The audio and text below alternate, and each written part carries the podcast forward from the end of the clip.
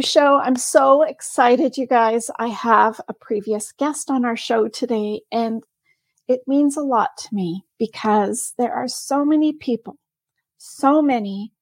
I'm sure you wouldn't have to even think very far or, or think very long about having a son or a brother that has passed away from eh, addictions, from overdose, um, from mental health issues. And we do not have to look far for that to be something that we need to all look at. And I, I'm bringing today a very special, special guest that I've had on our show before, and I will definitely add it to the description down below because it, it's very special to me. We don't talk about this enough. We don't talk about grief. We don't talk about overdoses. We don't talk about any of that kind of stuff. And today we have a great show, Shattered Dreams, a mother daughter conversation on schizophrenia and addiction. So that being said, my name is Tina Ginn. I'm here from your backup plan app. Um, I am a financial advisor and a creator and developer of your backup plan app, as well as a, a best-selling author of In the Blink of an Eye. That's right. Just that quick second that your life changes in an instant, in the blink of an eye, forever. And it's so very, very true. I've lived it myself. I've lived it with other guests that have come on our show now going into our fourth year. So if you haven't liked, share, and subscribe to our channel down here below there, then make sure you do because we bring special guests on our show every week. And I'm so excited to have this one. We are going to be having um, a special guest next month on our show, uh, a brother of Jimi Hendrix. And that's going to be an awesome show as well, talking about uh, how Jimi Hendrix left his estate and what a mess it was for the family that was left behind. Uh, we talk about real life stories on our show about with really amazing guests and our shows that have changed their life forever with tragedies, trauma, sickness, or accidents. And that's what we're all about on our show in the blink of an eye, your life changes forever. And sometimes we're not given any five minute evacuation notice. Sometimes we're not given anything at all. Uh, the doctor says you now have cancer, or the uh, accident just came and hit you, and you you don't get a five minute evacuation notice for that. You don't say, "Hold on a second, I get my five minutes. You can't hit me yet." That's not how it happens. It's it happens that quickly. And so we have created this app so that people have a better planning process. They can put their passwords in it. They can put their investments and accounts in it.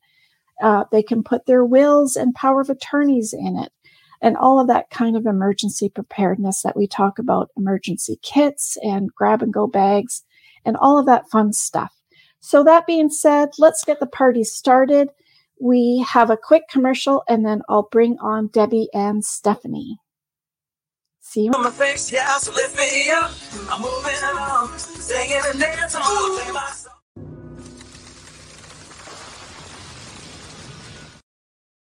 Welcome back to our show with our two wonderful, wonderful guests. Her name is Debbie Gale Zane, and her daughter, Stephanie Loomis. And they come to us from beautiful Virginia, just a hop, skip, and a jump away from us here in um, Canada. So, welcome, welcome. Let's bring on Debbie. She is a author, a new author at that, as well as a coach and advocate, and her daughter Stephanie. Thank you for coming on, you guys. Thank you so much. Thank, you, you, so for much having for having us. us. It's like a mutual. It's like a tango. awesome. Um, so I'm not sure if one of you want to start and then the other one just adds in whatever they wish. It's it's all going to be good. This story that comes from Debbie and Stephanie is a true life story of your son who had schizophrenia and addictions. And I wanted Stephanie on the show as well to talk about how that how that was for you as the sister and in the house and what that did to you as well. So where do you want to start, Debbie, with the story? Because we've had you on before and we're going to have it linked down below as well for the previous show as well. Yeah, um, either Stephanie or I could start. I'm I'm good with either one. You got this, mom. You start us off. yeah, so um like you said, it all started when my oldest son Alex, Stephanie's older brother, was about 17 years old. And up until then, I felt like he had a pretty normal childhood and and you know, teen years. And one day it was Thanksgiving weekend, the day after Thanksgiving exactly. And he came to me and described how he wanted to kill himself. And he said that he had actually attempted it before and he described exactly what he did. And in that moment, as a mom, that's like one of the hardest things to hear. And, you know, him describing it, it's like I couldn't get that image out of my head. And it just, you know, things only got worse from there. Um, that led to a, a, three and a half week hospitalization um, where he, the first time he was ever, you know, diagnosed with a mental illness. Yeah. And um, what did it feel like for you, Debbie? Because we can ask Stephanie the same question. Um, you know, I think it would feel like somebody just took a dagger and went into your heart. Do you do you think that would be a good explanation? Yeah, I I do. I I remember one of the things that I was always able to do as a mom is no matter how I felt inside, I would try to stay calm so that I could listen because he came to me because he wanted to talk, he wanted to share. So inside, I think I'm screaming inside. Inside, yeah. I'm screaming. Inside, I'm scared.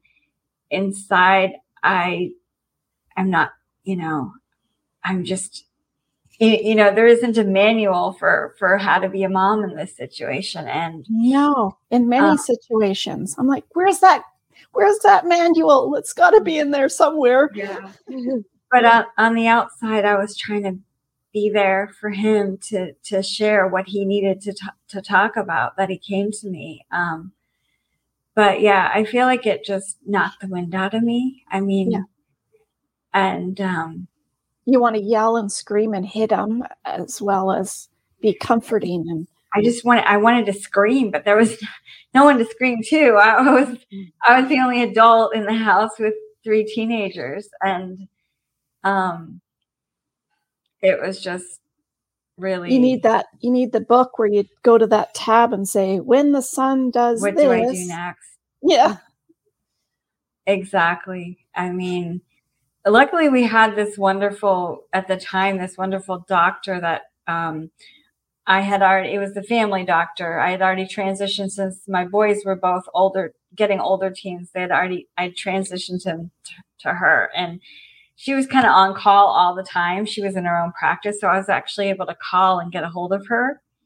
And she called the, the psychiatric hospital and had somebody call and like kind of do a like pre-intake interview with him on the phone before I kind of like an intervention or something, like almost like kind of. I mean, it was like getting late at night on a Friday night, and I was surprised. Like she, after talking to him, she told me that I remember she, her saying to, to bring him in first thing in the morning and, you know, they would talk to him and evaluate him and likely admit him and, you know, yeah. to bring, pack a bag. And I remember thinking, how we can make him, how do we make it through the night? Like how, you know, how, like, what am I supposed to do tonight? Like, yeah. and she said that after talking to him, she said he, she, he would be safe. And I mean, I'm thinking like, are you sure? How do you know? You know? Yeah, because you're letting your kid go now and you're not sure how they're going to be. Yeah. And how did you feel, Stephanie? When did you first find out the same way? Um, yeah, I I think that is when I found out too. My brother and I were really, really close. So he would typically um share things with me, but it was almost like um just like a a switch flipped, you know. He seemed like he had, you know, a typical life. He had a lot of friends, he did sports and, you know, I didn't really notice him seeming depressed or anything like that. And then it felt like just one day, you know, it just switched. And um, I, you know, I was crushed. I was heartbroken when I found out that my brother was feeling that way because, like I said, we were really close. And yeah. um, I was constantly worried about him. And um, yeah, it was it was just awful. You know, my both of my brothers and I are very close, especially when we were younger. So they you know he felt like a, a close friend to me and yeah. obviously it's my brother i love him so much it, it was really really hard because you're worried about him at the same time and yeah yeah definitely. So where did it go from there then debbie? Um like i said he was hospitalized for three and a half weeks and during that time um you know i he talked a lot about how he had been feeling and and that was a shock to me too because kind of like stephanie said he had this before that things seemed normal. He was really into sports. He ran track and cross country all throughout high school. He had all these friends and this was the beginning of his senior year. And um, you know he shared about how he had been um, paranoid that that people were spying on him and he had blocked off all the windows in his room and blocked off all the light coming in and um, just all these things that he shared that I had no idea at all and um, it was just all new for me and from there I think the rest you know it was hard the rest of his senior year getting him to graduate. Like I remember when he graduated thinking like kind of breathing a sigh of relief, like, okay, we got through the rest of high school because it was really hard. Um, because you're probably thinking that had a correlation between it or something, right? That maybe once he gets out of there, then I can I just, understand. Yeah, that. I wasn't sure. And when he was in the hospital, they said he had been also using drugs. I I don't remember if at that point it was only marijuana. So I think it did start out as just marijuana, but by the time he graduated, I'm pretty sure it had by then already moved to other other drugs as well. So life was really unpredictable um, yeah. and difficult because um, we, you know, looking for doctors for him, the the hospital advised we find a psychiatrist, we find a therapist. Um, getting him on the right medications was a huge trial and error process. Um, oh yes, a lot of them didn't work or had bad side effects or both, or made him worse, made him fall asleep during the day. I mean, all kinds of things. Um, it was pretty crazy, and so is just there getting a reason, Debbie. Is there a reason that you know of that why a switch turns like that? Is there? Um, that's a really good question. So at the time, we were told that there could be like a hereditary component. He did have on his dad's side, I think his dad's uncle had schizophrenia. Um, and then there was some addiction there too on the dad's side. Um, right. I I don't know. What I've known what I've learned now, I think, is that health can play a role and like toxins in the body, metals in the body, especially in the brain. Like where they sit in the brain can impact like almost like almost like short circuiting, I think the, the brain, like depending upon alloys and metals and, you know, how exactly the composition and exactly where they're sitting. Um, but I didn't really know that at the time. I just they didn't say too much as far as a cause, but but what they told me at the time is that this is kind of the age range. They said this usually onsets between like age 17 and 22 or so, like you yeah. know late early 20s. So they said, okay, this is like right in that time frame, and so yeah, it's weird. It's like hormone change or something. Changed. Right. So I I think I just went with it and um I mean so many times in medicine, they don't always know the why. So I, I guess I just didn't think too much of them not knowing the why. Um, but I know they had said that it was going to be, you know, challenging, that there was going to be. Yeah. To say the least. Yeah, exactly. Um, what did you feel, Stephanie? Did you feel like you didn't know him anymore or you wanted to help him or I mean, I definitely wanted to help him. It it really hurt me a lot to see him struggling and and feeling so depressed and and terrible. And I was just constantly worried about him. I mean, no one wants to see their loved ones feeling, you know, like they want to take their life and going through this new process. It's almost like, you know, starting a new life in a sense because now, you know, you have to take medication and take care of your mental health. And it was just really hard. And I remember, you know, with all the new medicines he was trying, sometimes the medicines would help. And so he felt like he didn't need to take them anymore. And he would go off of his medication and then things would get really bad again.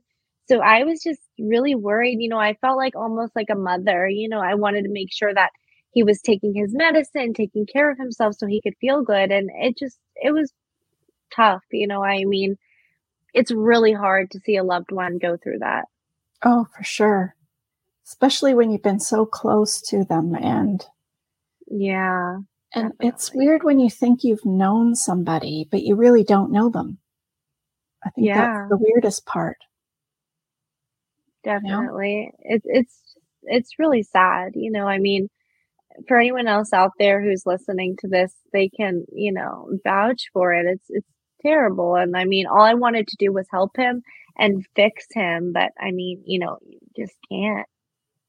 I think women in general want to fix boyfriends and they want to fix yeah. husbands. And, you know, we just want to fix, fix, fix. But there's yeah. no fixing. I don't think it's, it's their journey for some reason. I'm not, I don't quite understand what that journey looks like or why, but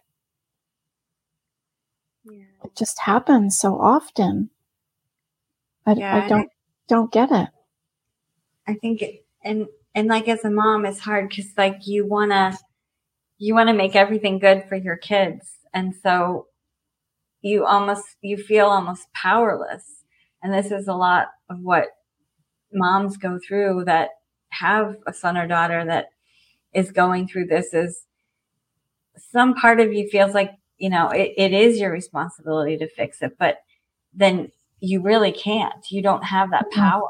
And so then there's this inner tur- turmoil going on and it, it's, it's really hard to sit there and watch your loved one suffer. And yeah, it's, it's almost like I didn't realize this till much, much later, but a grieving process that you go through because your child is so different like from from pre mental illness and drugs. Like right. it's just such a huge change.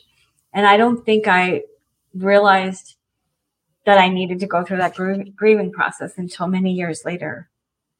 It's kind of too late after that point. It's you're really going the through the through the true grief after that point. Yeah. And how old were you, Stephanie, when this was all going on? I would say I was probably around maybe 13 or 14 when it started with him. And, you know, now that I'm an adult and, um, I, you know, I can realize things and how deep, you know, the, how deep things really were. I feel for my mom so much because as a sibling, it was so hard and I'm not diminishing that, but like as a mother, you know, that's a whole different type of pain and feeling. And so I really feel for my mom a lot. Yeah. yeah. And still do because yeah. it just oh, doesn't when, stop. 100%. Yeah. Um, what do you think? I, I know in our other shows we talked about all the things that you tried to do and all the things that he did. And um, just to summarize it, you want to summarize it for everybody to kind of bring you up to yeah. the part where he um I mean in the beginning I would say the first couple of years he spent in and out of hospitals and you know each day was maybe approximately a week which really doesn't in a week doesn't really do too much it was more to stabilize him and like Stephanie had mentioned is he'd go through phases where he would stop medications either because he thought he felt better or because he hated the side effects or because he just ran out. Um, or he just didn't want to. Yeah, exactly. Yeah. And that was kind of on and off throughout, you know, the nine years. Um, and and then when the drugs got really, really bad around the age of 19, you know, there was one year where he was in and out of rehabs three different times in less than a year. And um, at that point, he was, you know, using almost every drug under the sun. In fact, one of the rehabs, they all, he and like three other of the guys, like left and drove like an hour away to buy heroin and, and got you know got found out and got kicked out. And that was the first time that I found out he was using heroin. And that was that was really that was really scary. And um you know it, the drugs became definitely a really a really really big big issue. And um over the next several years after that um we almost lost him a number of times to to an overdose and um, you know to the point where I think each time they probably gave him the Narcan, and that that was before Narcan was was readily available like it is now. Back then, it was just you know given to the uh, emergency personnel in the hospitals. It wasn't um, something that you could get as a parent or or friend or a street. Yeah, you couldn't get it even though it was life saving. Um, now, fortunately, you can but it's it did save his life several times, and that was that was really scary. Um, and I know did he ever did he ever talk about the times that he was saved and that he was glad to come back, or was it? like, gosh, I don't. You know, it wasn't until later, after he passed away, that I started wondering what it was like for him. Like as I started learning more about like afterlife and after you pass and all that stuff. And I was, and near death experiences, I started wondering what it felt like for him. Um, when we had almost lost him. So, yeah. I mean, I, I know I remember a few of the times, um, talking to him about, you know, how serious this was and, you know, him kind of promising like, okay, I'm not going to use drugs anymore. Um, but unfortunately, it it just it it kind of came in waves and over the next, you know, in, into his 20s and everything, it he went through phases. Like he yeah. would he would put himself in the hospital. He would put himself in rehab. He would and he would you know tell us how excited he was that he was going to get better and not going to use anymore. And he was really serious this time. And mm know, he'd go to the outpatient after the rehab and have a counselor and everything. And, you know, he'd go through phases and it just, it kind of came in waves. It, it, it didn't stay for long periods of time. I mean, look at Lisa Marie Presley's son. Look at Robin Williams. Look at Amy Winehouse. You know, it's it's just such a mental illness that I, I, don't I don't know if we could comprehend it, but it would have been interesting to hear what he had to say in between all of those episodes. You know what he was what what do people think? Do they just yeah. want to escape so badly? You know, like what is it really? I feel like for him, life was really hard. He had a number of, he had a seizure disorder, he had type 1 diabetes, um, and he had seizures. I say a seizure disorder. It wasn't, it was one that the seizure medication didn't seem to help, or maybe the, the drugs interfered with it and made it worse. I don't know, but he pretty much had seizures weekly and Oh, sometimes would end up at the ER with stitches and um you know his diabetes was really um, out of control. He would many times end up in the hospital for a week at a time, almost in diabetic ketoacidosis. Well, in diabetic ketoacidosis, almost going into a coma with blood sugar over 900. is that from Um, alcohol use then usually? I would imagine. I would imagine that there had to have been alcohol that interfered with it because I don't know how it got so high. I don't even know how he survived it getting so high because I don't think most people would make it to blood sugar that high. Um, but he definitely had a lot of, and then, you know, not to mention the, the mental illness that caused hallucinations, caused paranoia, caused suicidal thoughts. I mean, he had a really hard, it was, life was really hard. So I do think the drugs was like an escape. And Yeah. I think, I think it was just really tough for him. Um, two things he loved. Well, actually three. Uh, he loved spending time with family, which was great. He'd get so excited when we were all going to get together. He was like Stephanie described, we were all really close. Um, the three of them and me.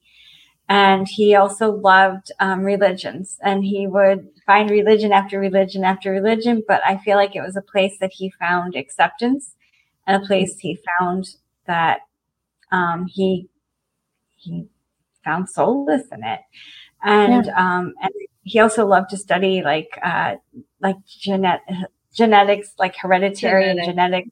Yeah, like he'd been doing that since about age 14 or so. So those three things I think kept him kept him going. Those three things worked in his favor, but all the other health issues kind of worked against him. So, you know, maybe that was kind of why that battle back and forth, that battle to like, you know, stay off the drugs and and and do Yeah. well and um, The pressure, the pressures Yeah. came in. right, right.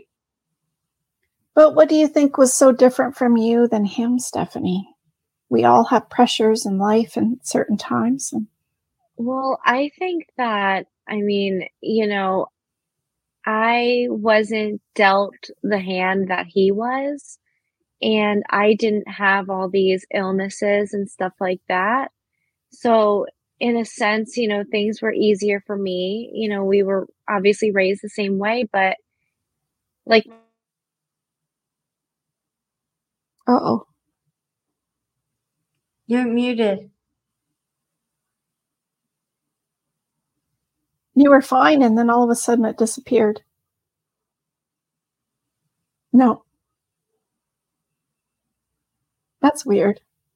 We lost her for a second here. Hmm. I see her though. Yeah. It's just audio. We don't hear you though. We still don't hear you. can you hear me? There we Yep. go.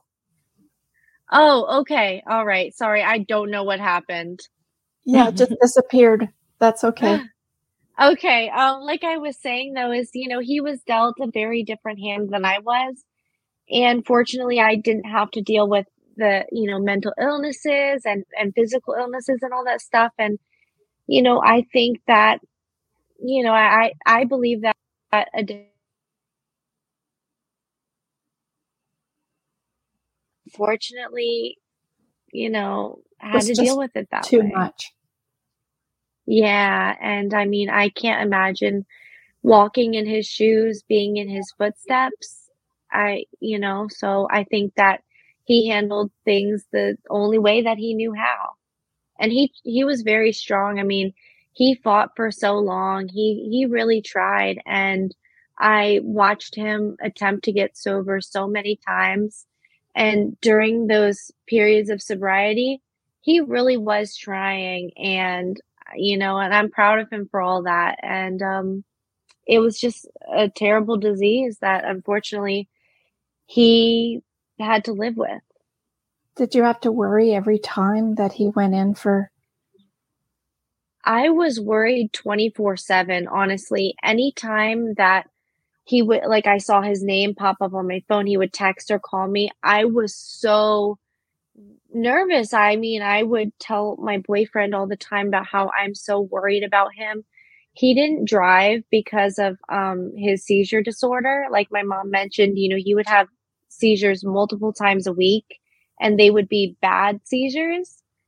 And um, so he didn't drive. So I would pick him up frequently and take him to the store, take him to the pharmacy, take him to, you know, go go get food or wherever he needed to go. I would take him. It was to the point where it was almost daily that I was giving him rides places, and um, you know, he would open up to me about things and and some good, some bad, but I was just constantly worried about him. I mean, as soon as I would drop him off at home and go back to my house, I would be worried about him all the time.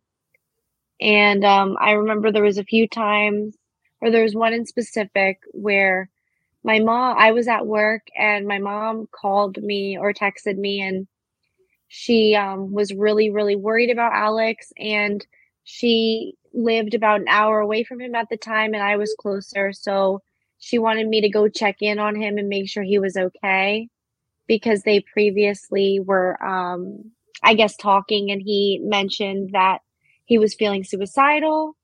So I was just extremely worried. I couldn't even finish out my shift. I immediately left work early and I drove to his house and checked on him. Unfortunately, he was okay, but um you, you know, I just know yeah, I felt like it kept me from sleeping at night some nights because I was just constantly worried about him.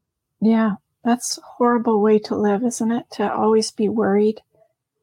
Yeah, definitely. It's it's kind of I guess it's kind of similar to um, having someone with dementia or or cancer, and you know they're in treatment, and you are hoping for the best, and you're hoping for for some miracle to happen, and you know, you have all this hope, but every time you, you keep on getting dinged every now and then, like that, yeah. you know, he didn't take his medicine or whatever. It's, it's, it's the same way, I think, for many people struggling through this. It's not just him that's struggling through the journey, but it's everybody, everybody involved. Yeah. Yeah. Definitely. In a sense, Oh, you go. Go ahead. I was going to say, in a sense, you know, it, it became our normal because we had dealt with it for so many years that we just found a way to kind of adjust and live with it and still support him and wish the best for him, but just accept that, you know, this is our reality and his reality and we can't do anything to change it besides of course support him and, and try to offer our help but it just we got used to it. Yeah. Yeah that's crazy. I don't know how you get used to that. You yeah, love like, somebody mm. so much yeah. and you don't want anything bad to happen yeah that's crazy like stephanie said it's it's some level of acceptance because i mean we had to accept him the way he was in order to just be present and love him and still have a close relationship with him.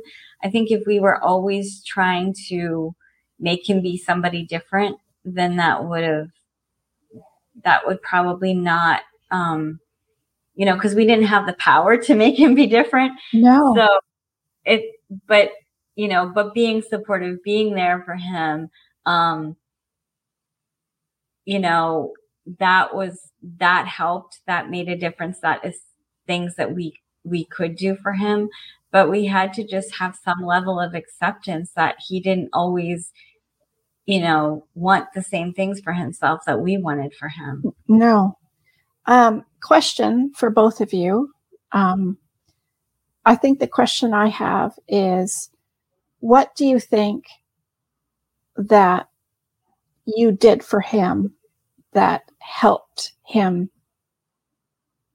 not take his life, but it helped him improve?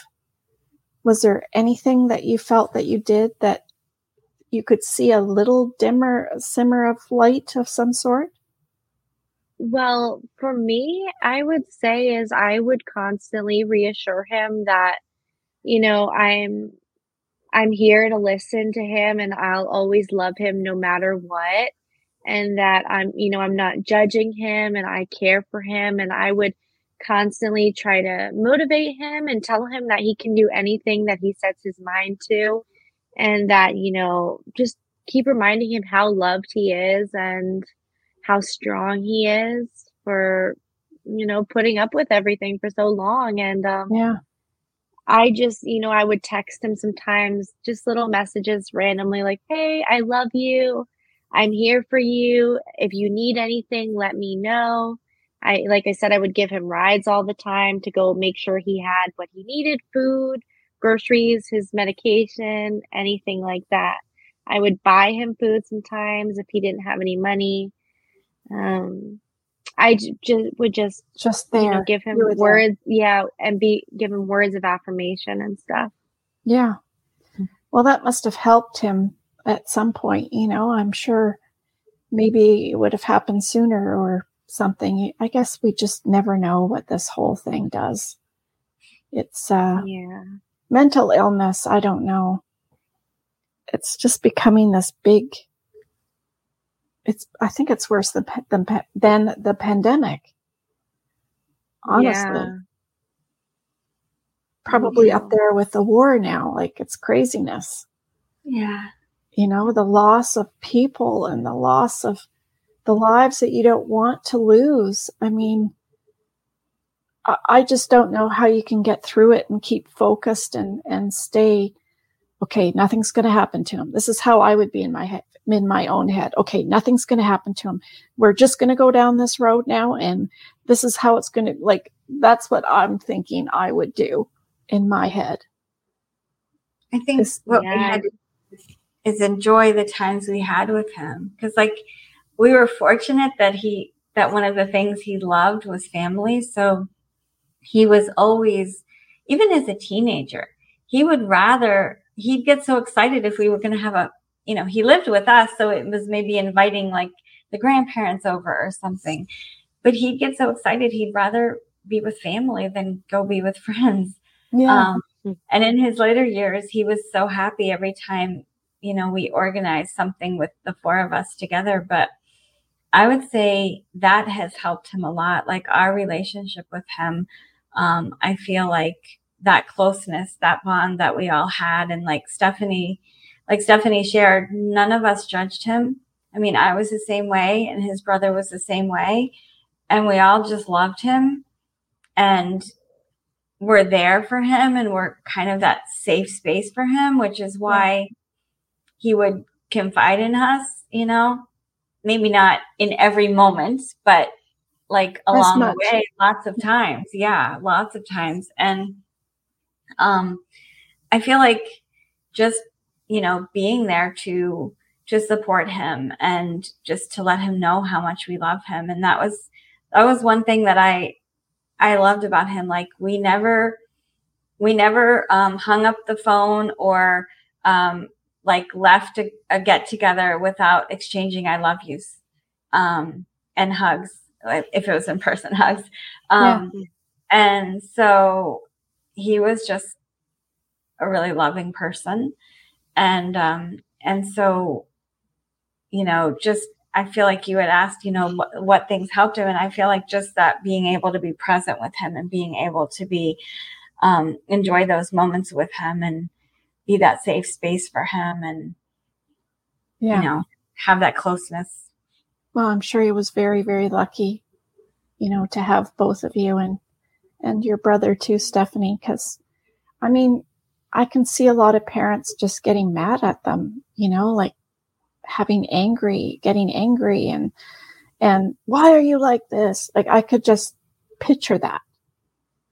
I yeah, think- fortunately, my mom was so understanding. I mean, even for me, you know, if I would you know, get in trouble or something as a child, mm-hmm. my mom was so understanding. I always felt really comfortable going to my mom for anything and everything. And I know my brother felt the same way. So we were very fortunate to have, you know, the mother that we have. Yeah. It could have been a lot different if he was, you know, born into a different family. I mean, it, it's great that my mom is so understanding.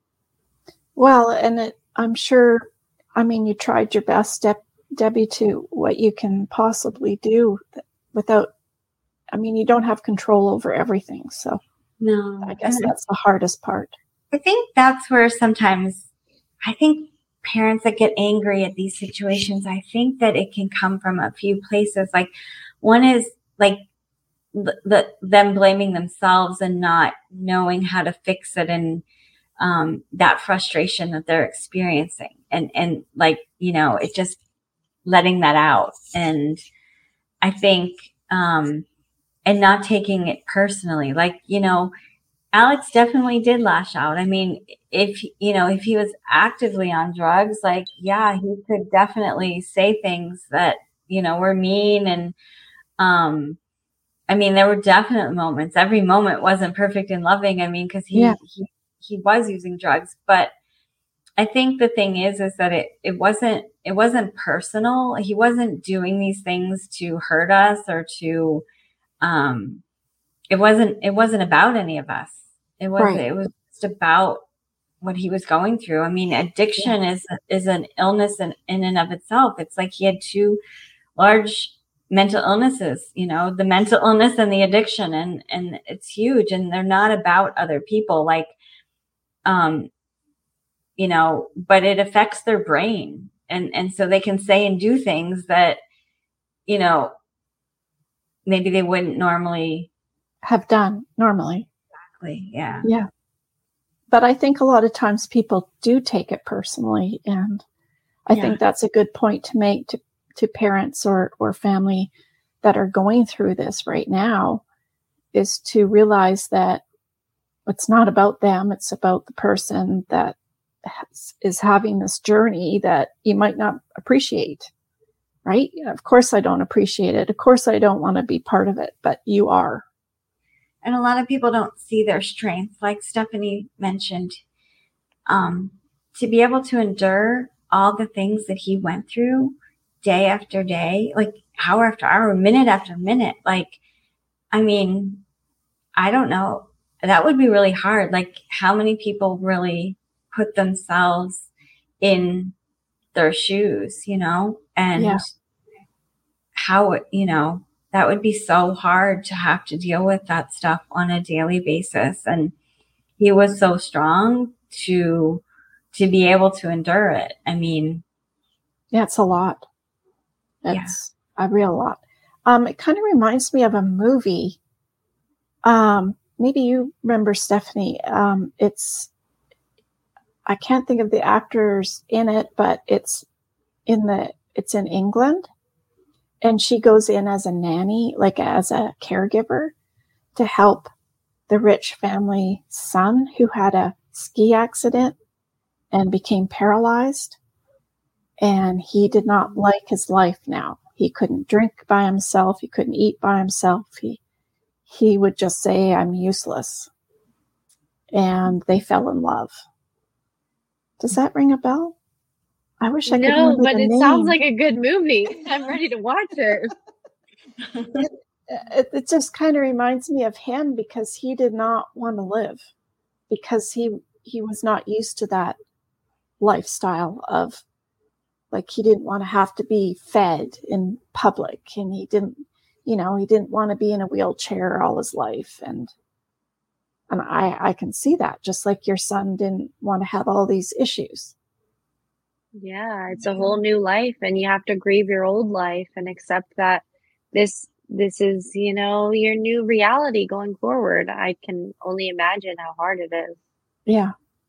Yeah i feel like he I feel like he wanted to help people too, because this is one thing I was going to say earlier, and I'm just reminded again is um, in the later years, um, I guess maybe only a year or so before he passed away, I remember he had been, um, so he had been in a treatment center. He came out and he was in a, like an outpatient, um, but it was virtual because of COVID.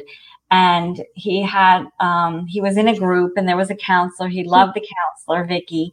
And he, there was a number of other people in his group and he, you know, they'd meet every day. And I remember he, we found out like he was drinking again or something. He wasn't using drugs, but he was mm-hmm. drinking. And we said, you know, what about, you know, asking for help in your group? And he's like, oh, no, no, no, no. He's like, I help them. They, they look up to me. and I remember Vicky saying that he's always the one volunteering to help others and to share with others and to support others. And so they looked up to him. And so he couldn't let on that he started mm. drinking because he had to be with people.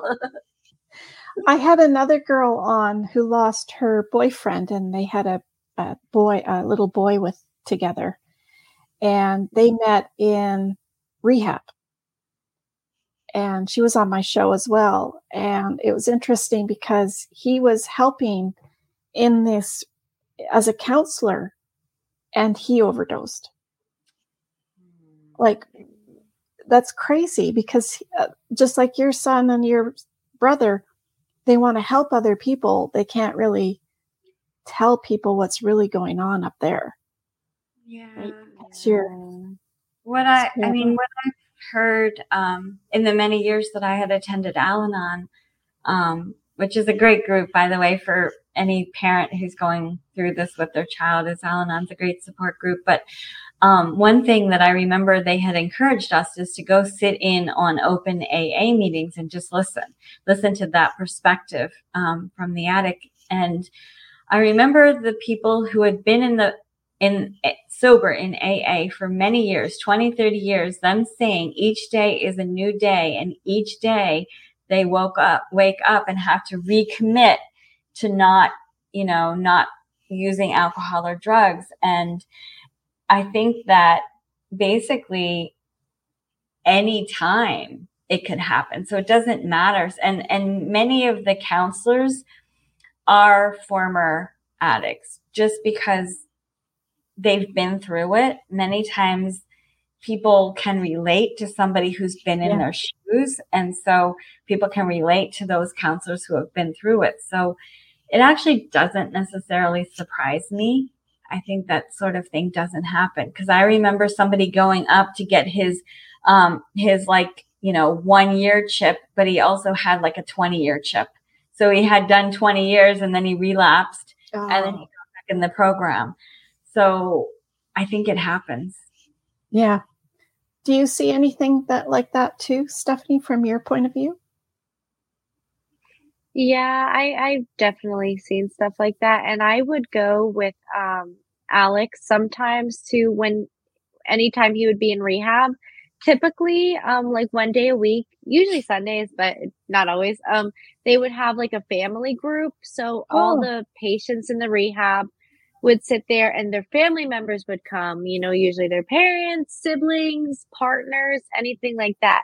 And if my mom was unable to go that week, I would step in and go to show my brother support. And um, I remember that um, the counselors there were all in recovery as well, and um, you know had like seven years sober, ten years, twenty, whatever it may be. So you know, I've definitely seen stuff like that. Yeah, that sounds interesting, and I think it's a good point for listeners as well. You know, to to to make sure that they participate and and watch what others have gone through so that they find out that it's actually common and and not just their person itself right? It's usually yeah. the way. Yeah. I'm going to quickly yeah. tell everybody to like share and subscribe if you already haven't already down here below in the box. And that's about it. If you want to be amazing join us because we're amazing, right? mm-hmm. um, I I just think that you know I I talk to parameds all the time and they say, oh, you know, I've been to that same person twice in a day, trying to get them to be, come back to life, basically. And it's a struggle, like you said, every minute, every day, every week, every month. It's just a struggle. Not sure why, but it is. Um, do you have any good tips for people, like from your point of view as a sibling and your point of view as a mom? Other than That's going to, to Al Anon? yeah, I would say um, try your best to do some research about addiction so that you can learn more and kind of see that it's a disease and um, you know it's not in my opinion it's not a choice. And um, yeah i would just recommend doing research to really learn you know how it is. Maybe talk to someone who's in a similar position you know who has a loved one going through addiction um, just so that you can learn about it more and see that you're not alone. Especially from a sibling point of view as well, right? To yeah, yeah, it's really tough. Um, but what helped me was, um, you know, talking to other people going through something similar and just learning more about it. Yeah. So that's a good point. What about you, Debbie? Do you think there's anything yeah. in particular? I would say, um, as a parent, um, to not not blame yourself and not take it personally because when you take those two things out of the picture, I feel like you're in a better place to be able to at least have a more um, closer relationship with your child because when you stop blaming yourself and you stop, you know, you stop um, taking things personally that they say, then it's in a whole different light. And um, also, you know, this can be hard but trying to put yourself in the other person's position. And so many times when we put ourselves in someone else's shoes, we do it based upon still our own head and what we would think, but try to put yourself in their shoes based on what you know about them and how they think and feel.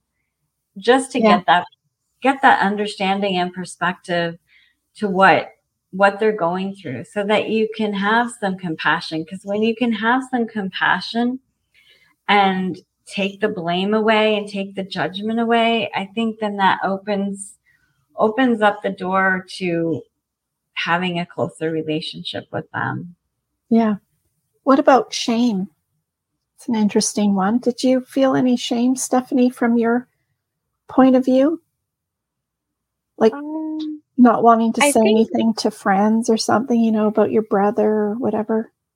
Yeah, I think at first, you know, a lot of my friends, um, because I had been friends with them for a while and they would come to our house or, you know, things like that. So they had known Alex, my brother, before kind of these things started happening with him. And so it was such a, you know, like such a switch. And I didn't really want to disclose to them, you know, what he's going through now and stuff because they knew him before. Yeah. And I did feel a little bit of shame about it at first, but um I started to, you know, I needed someone to talk to about it besides my mom and my other brother. And so I would start telling, you know, some of my friends about it. Um and I did feel like at first maybe a little bit of judgment because just they've never experienced something like that and um, it was tough. But then I stopped feeling shameful about it um, because I just put myself in his shoes and I reminded myself that none of this is his fault at all. Right. Right. You, you feel more shameful when when it's like somebody's gone to prison or something because he actually, you know, did it or something. But yeah, and Alex case, had a huge heart. Yeah, yeah, he had a huge heart. I mean, he cared about everybody. He was so kind to everybody and he would make friends with anybody and everybody, even like homeless people that he meets on the street. He would talk to anybody. He was a very, very sweet, caring guy. Oh, that's horrible. Well, not that part. It's horrible. Yeah, I know what horrible, you mean. Like you know like we just don't have enough kind-hearted people in the world and it's just not fair you know, universe, why did you take such a beautiful soul away from that could help so many other people? I just, you know, you get to the point where like, I don't get it. Just don't get it. Yeah. Yeah. What about you, Debbie? What did you feel shame at first or at all or That's a good question. I think at first, well, I was already in Al-Anon when he first went into the hospital. I was already in Al-Anon for a, a spouse, but um I um so I had the the those were mo- mostly like sort of my world. So I I felt comfortable to share with them. Um and I so think my life in a way, I guess, it too, was right? helpful. And my life was so in the beginning it was so turned upside down by the hospitalization and, and all the research and trying to find the doctors and the therapist and the medication Medicine. trial and error and just everything that I don't I'm not sure that I I don't know. Um, but I do know new people. I was really careful what I shared. And I don't know if it was shame or protectiveness or not trusting them to share this kind of information with. So new people, I was, I was very cautious. Um, I think I, wa- I, I was definitely aware that there was, you know, a stigma around mental illness and addiction. And that may be also why I was, you know, very cautious to share with anybody new. But the, the small circle of people that I had around me, I, I, I felt We're safe. fine. Oh, good. So I was fortunate in that, but, but new people, I was really, really, really cautious. Um, but then in the in the later in the later years i think i wasn't i, I was not as cautious maybe because i trusted myself more um, in dealing with this and how far we had come with with handling it and dealing with it and kind of made my peace around not that i liked what was happening but i i had you know made peace in my life around what was happening and so i think that i was more open about sharing because the potential to maybe help another person that was going through something similar. Well, and I think there's so many people, like even celebrities, don't want to share it until something else happens, right? It's just, they, Yeah. I don't know if it's shame. I, I think sometimes it might not even be just shame from your side, but it might be if you're Right. talking to someone, you're you're thinking, well, they're not going to understand. Yeah. They don't understand or they've never experienced anything like this. So how do I even start explaining that? Yeah. I And think also that wanting to I was going to say, go. yeah, I I think I felt, I think outside of the people in Al Anon, I think I felt really alone because I felt like the, everyone else's life looked normal, at least from the outside. And I felt like I was the only one kind of going through this in, in the, Yeah. the big scheme of the world outside of the Al Anon people. And even with Al Anon, a lot of them weren't necessarily dealing with the mental illness. Maybe they were just dealing with a family member with addiction. So it still was a little bit, I still in some way felt alone. Yeah, absolutely. And what were you going to say, Stephanie?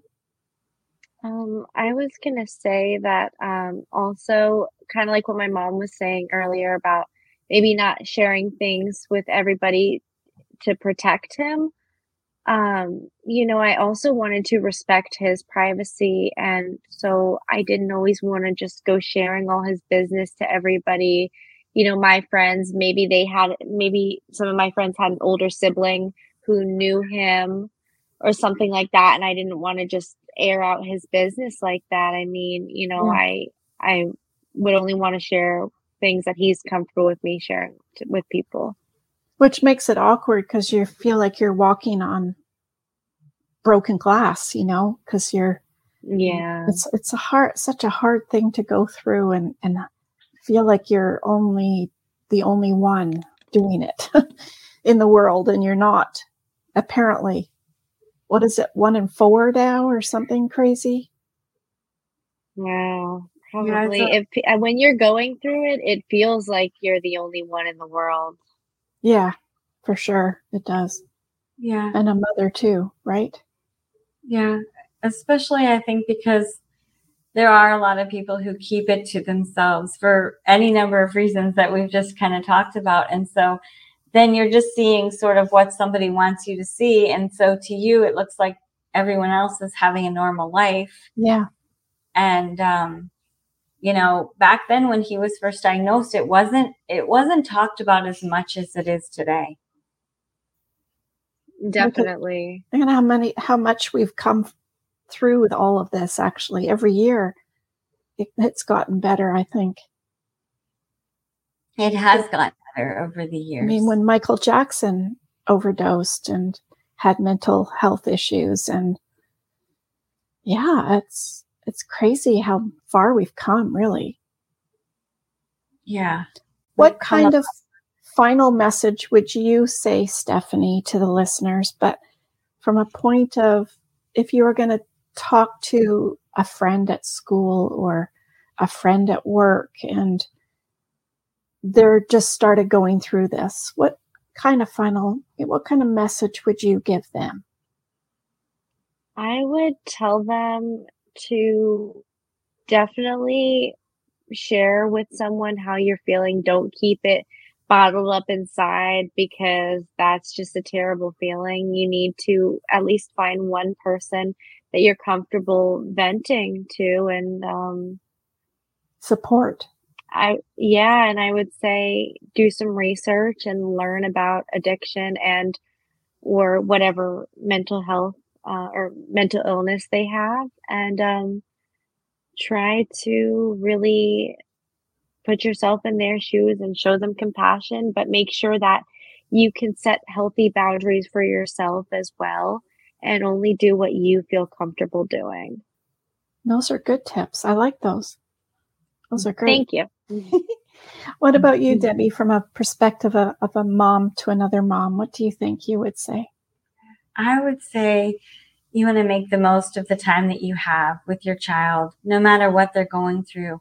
Um, we never know how long anyone has, and you want to really be present and be there for him. And so if that means you need to let go of like you know let go of blaming yourself let go of blaming them um, put yourself in their shoes all the tips that we've given you but really focus on building those precious memories um, and even if things are not the way you want them to be stop waiting stop you know don't don't say okay yes i'm going to do this as soon as they stop using drugs or alcohol or as soon as they get back on their meds and they're stable no you can do that now because they're going to be up and down. Um, that happens. And, you know, maybe you're lucky and they won't. Maybe they'll find sobriety and they'll, they'll get on the right medications and their life will be very steady. But many times it's not that way. And so make the most of the moments you have with them. You can still have a close relationship with them. So enjoy those moments. Those are great tips from both of you. And, you know, I think if I was to say that to anybody too, I would say, I don't think we'll ever regret, ever. There's never going to be a time that you're going to say, geez, why did I spend my whole Christmas holidays with them? And then they go ahead and just die. Like, that's never going to happen. You're never going to say, I wish I didn't, but you're going to say, I wish I would have. Yeah. Exactly. Yeah. I think that's basically what, what you're saying is and and you really don't you don't know your parent your sibling your friend your neighbor, doesn't matter. You just never know what tomorrow's going to bring. Exactly. Yeah. Oh that's awesome. Thank you guys. Thank you so much for coming on the show and really coming from your heart to help you know other listeners that are going through this too. We know they are somewhere out there. There's a lot thank, of us. Thank you for thank you thank you so much for having us. Oh, you're welcome. You're welcome. And um, any listeners have any questions? I know Debbie's always open for me to send her a message and let her know, or I'll have her contact information down below as well. So um, she can either, if it's a question for Stephanie or for herself as a mom, you know, feel free to ask questions if you're not sure. Maybe you might have an avenue that maybe they could go to or get more advice from or a book or whatever it might be. So thank you. Thank you for sharing. I know it's not easy. Nobody said it was going to be easy, did they? They didn't tell us that part in the manual either. Unfortunately, no. not. They left no. that part out. oh, they left a lot of that out there, I tell you. So, everybody, make sure you like, share, and subscribe. If you know somebody going through this right now, make sure you like and share it with others because it will help somebody. You never know when it might just help them in a in the moment or in the future or whatever it might be. Um, and you know, we're not Superman. We think we are, but we're definitely not. Um, because nothing, you know, nothing's going to happen. No, something will happen. We know something's going to happen to us at some point in time. We just don't know what and we don't know when.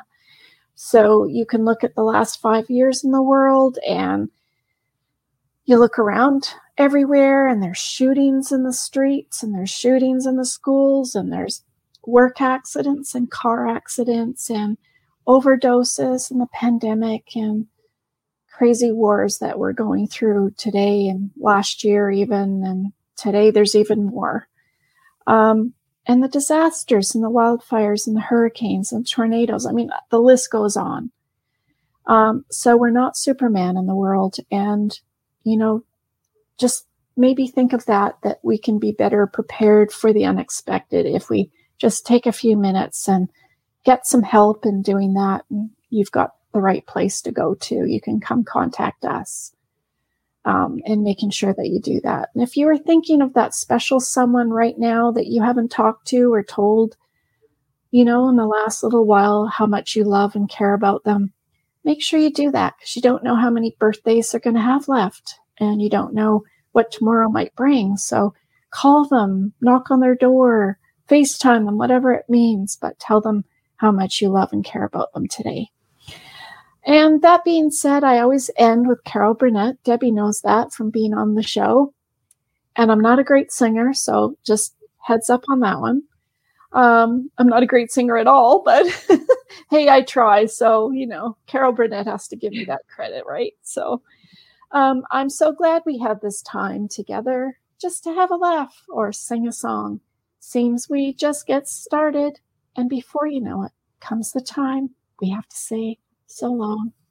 So long, everybody. And I know I'm going to have these two beautiful souls back on our show again to help other people um, get through what they're going through or what they've gone through or what their journey looks like at the moment. And I know it will help lots of people out there. And I think that's why Stephanie and Debbie are here too, to make sure that they can feel like they can help others as well. So stay tuned for our next week's show. I'm so grateful to have you all here and thank you for all the likes and shares. And thank you, Debbie, and thank you, Stephanie, for taking time out of your days and, and coming on our show to help others. Anytime. Thank you for having us. You're welcome. You're welcome. Till next time, uh, stay safe and be kind. Till next week. Love you. Bye.